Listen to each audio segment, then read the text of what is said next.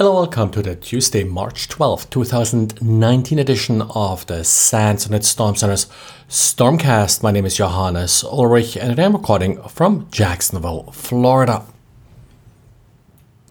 Of course, DevOps is the way to develop software these days, and part of the DevOps paradigm is to automate a lot of actions. And there are a number of systems that can be used to automate, for example, the build process of software. And one tool that does this is StackStorm. StackStorm is sort of event-based, so you can code basically if something happens, then do something else in order to, for example, keep software software built or run it through different checks and balances before actually building it or making it live.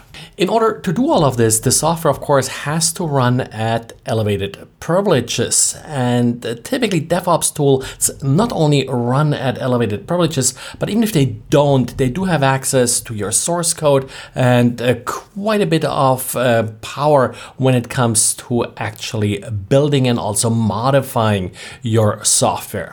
So it isn't good that StackStorm had a cross-site scripting vulnerability due to the way they actually sanitized and echoed back the cross-origin request service headers or CORS headers. And as a result, an attacker could trick a victim that's logged into StackStorm to essentially execute arbitrary actions, which almost then would become a remote code execution vulnerability via cross-site scripting. So first of all, don't underestimate cross-site scripting. I mentioned that before.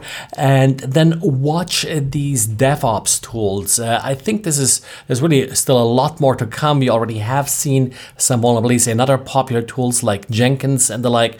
So access to these tools should be tightly controlled, and also make sure that you monitor how these tools are being used.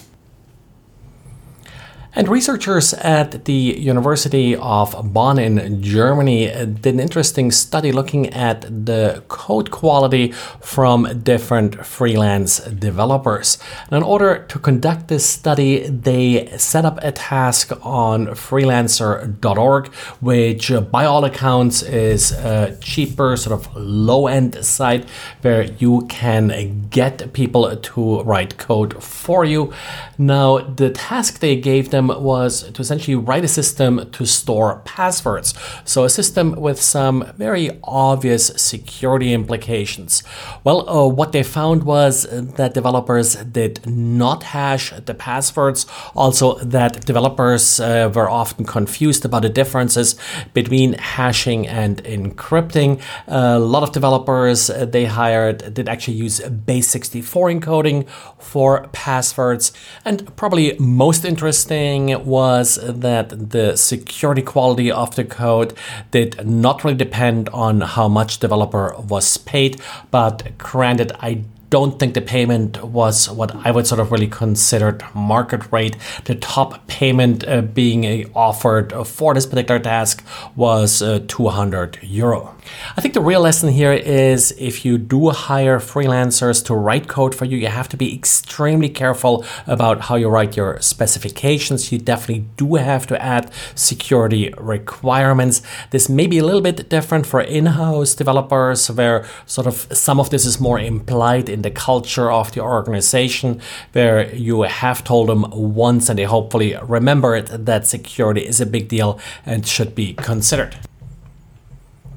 And talking about developers, ESET has an interesting story about some malware they looked into that apparently was targeting developers at Asian online game manufacturers. Now, online gaming is always in the crosshairs of attackers, lots of bad stuff going on there, uh, but in this case, they targeted specifically the developers, essentially launching a supply chain attack in order to then affect the software being written by these developers. The end effect is that software written by these developers includes a backdoor that will then download additional malware. What's in particular bad here is that one company in particular in Thailand was not responding to any reports about this attack being sent to them by ESET. Well, and that's it for today. Thanks again for listening, and talk to you again tomorrow. Bye.